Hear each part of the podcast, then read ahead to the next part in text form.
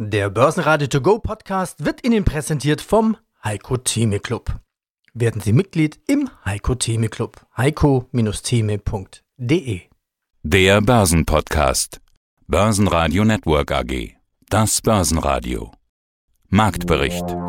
Im Studio Sebastian Leben. Außerdem hören Sie zur Charttechnik von DAX und Teamviewer, Kapitalmarktanalyst Salah von IG, zur Lage an den Börsen Vermögensverwalter Kai Heinrich von Plutos und zu den Q1-Zahlen von Agrana den neuen CEO Markus Mühleisen.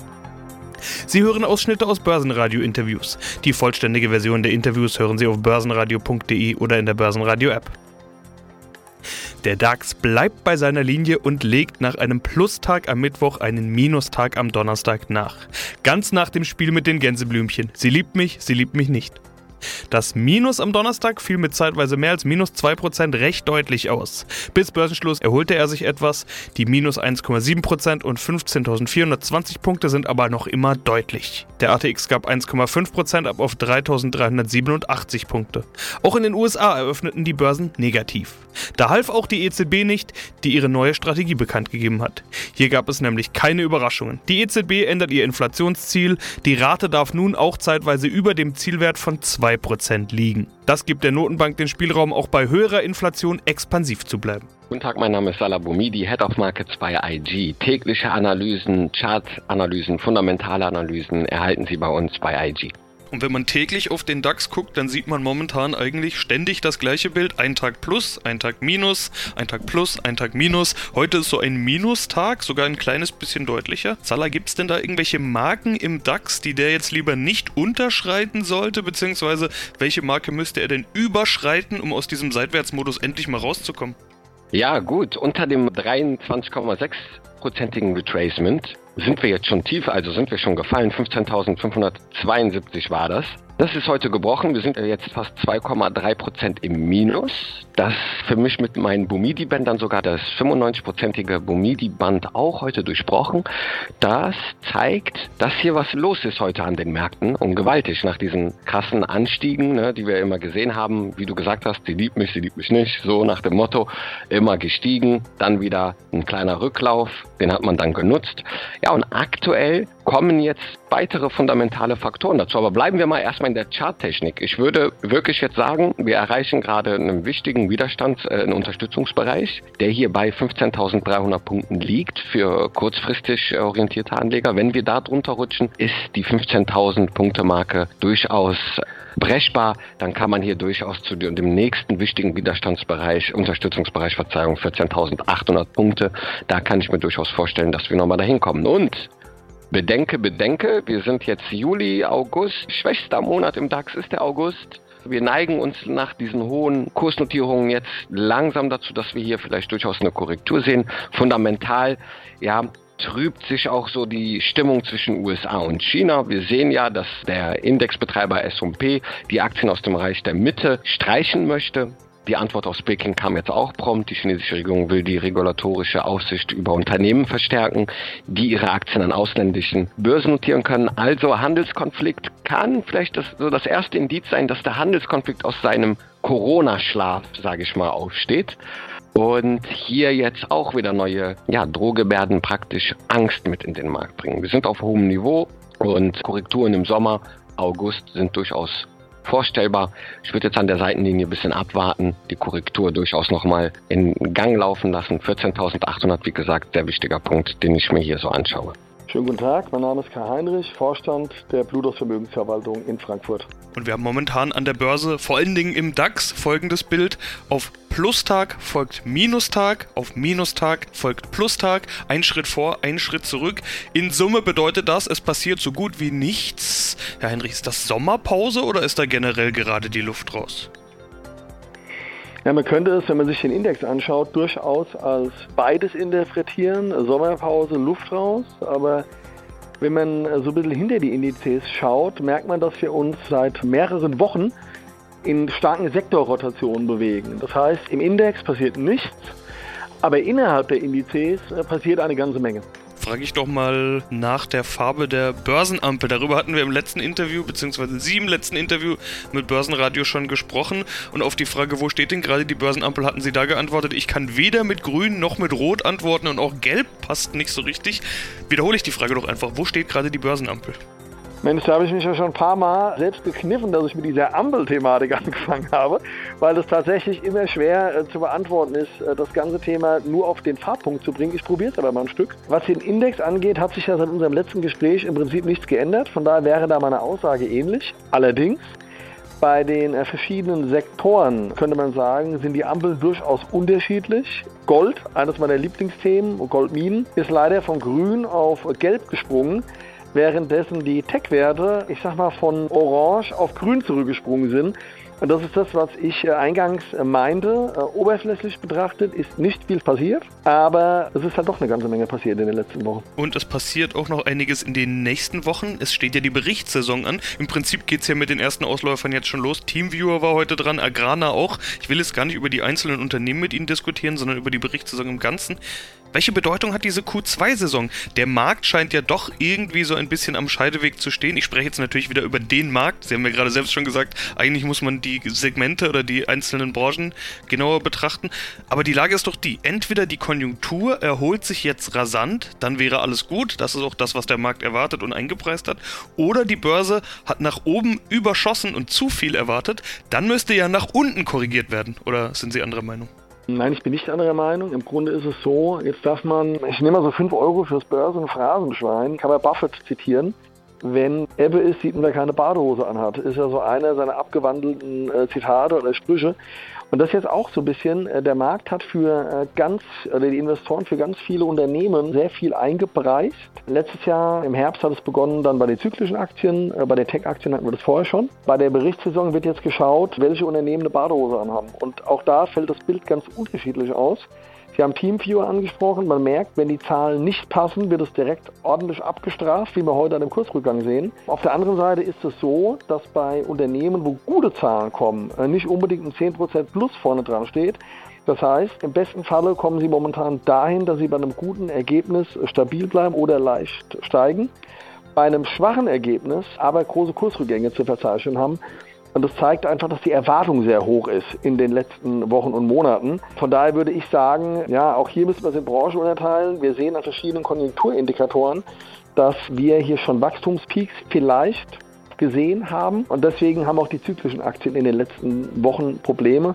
Bei den Tech-Aktien ist das Bild differenzierter, auch wenn ich ja beim letzten Gespräch eher kritischer war. Hier haben einige Unternehmen sehr gut überzeugt und das sieht man auch daran, dass die Nasdaq in den letzten Tagen verrückterweise nochmal ein technisches Kaufsignal gegeben hat. Gewinner im DAX gab es am Donnerstag überhaupt keine. Bester Wert war Merck mit minus 0,1%, stärkste Verlierer waren Heidelberg Zement und die Münchner Rück mit jeweils minus 2,8%, Schlusslicht war die Deutsche Bank mit minus 3,1%. Banken sind bei Nullzinsen die Verlierer und wären bei Zinsanhebungen mögliche Gewinner. Diese bleiben mit der neuen EZB-Strategie aber definitiv vorerst aus. Im Fokus war außerdem die Aktie von Teamviewer. Hier kamen schwache Quartalszahlen und die Jahresprognose wurde nach unten angepasst. Die Aktie verlor 14,3 Prozent. Und dann haben wir noch die Berichtssaison, die im Prinzip jetzt schon eröffnet wird durch den ein oder anderen Vorläufer. Teamviewer kam mit Zahlen und da sieht man, was passiert, wenn ein Tech-Wert in der aktuellen Situation die Erwartungen verfehlt. Zweistelliges genau. Minus, schwache Zahlen. Salah, was bedeutet das für den Teamviewer-Chart? Für den TeamViewer-Chart, wie du das schön sagst, sieht es gerade nicht schön aus. Wir sehen natürlich jetzt ja diesen Abverkauf. Gerade heute nochmal Rest gegeben, 30-Euro-Marke wurde jetzt hier preisgegeben. Das ist erstmal nicht so schön. Ich kann mir durchaus vorstellen, dass hier dieser Abwärtstrend jetzt weiter fortgeführt geführt wird. Und das hast du schön gesagt.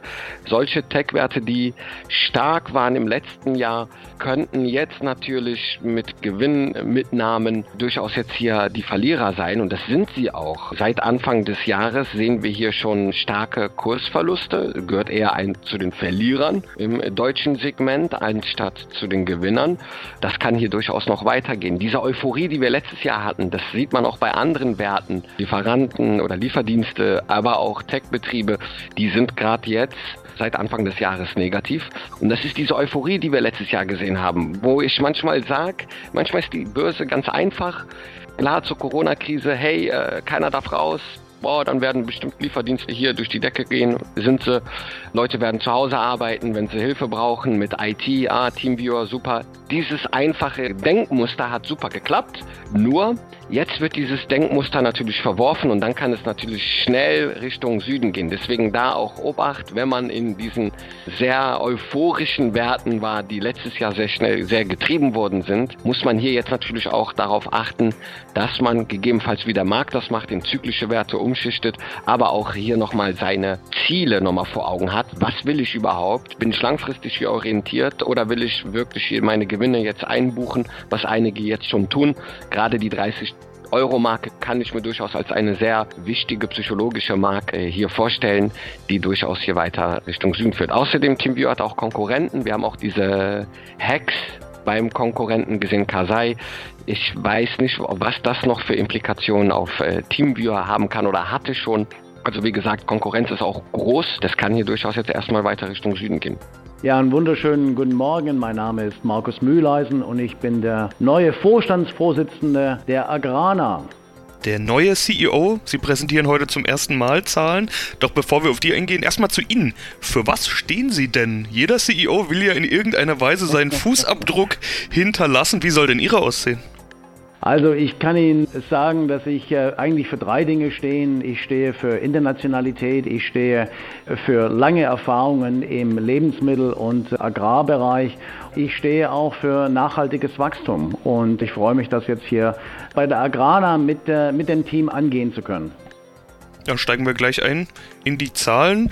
Allzu viel Einfluss darauf haben sie ja noch nicht, aber wir wollen natürlich trotzdem drüber sprechen. Die Zahlen sind die Q1-Zahlen. Ihr Geschäftsjahr ist ein verschobenes und das ist insofern praktisch, dass sie diese Corona-Thematik ein Stück weit hinter sich lassen können. Inwiefern, das wollen wir jetzt klären. In unseren letzten Interviews wurde der Effekt auf Agrana immer schon besprochen. Also einige Segmente haben profitiert von dieser Pandemie, andere wurden zum Teil auch härter getroffen.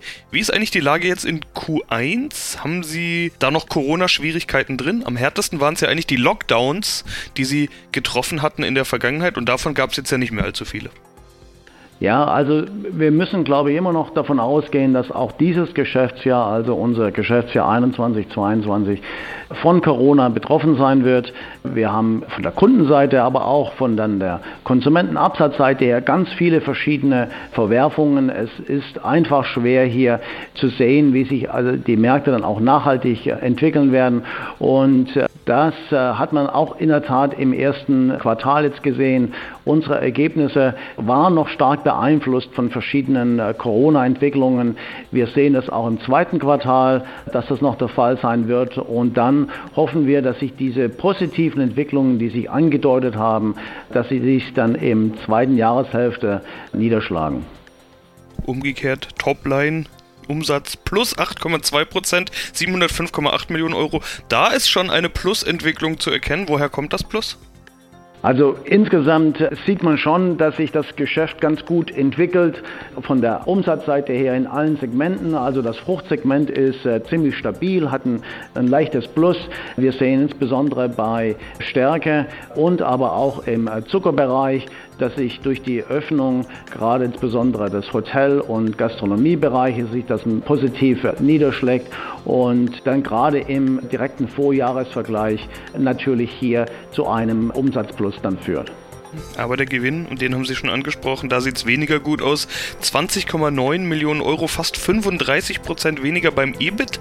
Beim Konzernergebnis sind es fast 38 Prozent mit 12,1 Millionen. Woher kommen diese deutlichen Rückgänge? Also man muss natürlich hier immer sehen, diese Verschiebungen von Jahr zu Jahr oder auch Verwerfungen. Viele unserer Produkte sind ja sehr stark rohstoffabhängig. Da war die Marktsituation letztes Jahr so, dass wir auf der einen Seite niedrige Ernten hatten und auf der anderen Seite durch auch Corona bedingt schwierige äh, Preissituationen, sodass wir diese Effekte gerade auf der Rohstoffseite mit hohen Kosten noch sehr deutlich im ersten Quartal spüren. Wir konnten dann auch aufgrund von Kundenverträgen, also mit unterschiedlichen Laufzeiten, diese Kosten nicht so im Markt direkt weitergeben. Wir sehen das jetzt gerade im zweiten Quartal, dass sich das ein bisschen anders aussieht und das wird sich dann aber wirklich erst richtig in der zweiten Jahreshälfte durchschlagen. Basen Radio Network AG Marktbericht Der Börsenradio To Go Podcast wurde Ihnen präsentiert vom Heiko Theme Club. Werden Sie Mitglied im Heiko Theme Club. heiko-theme.de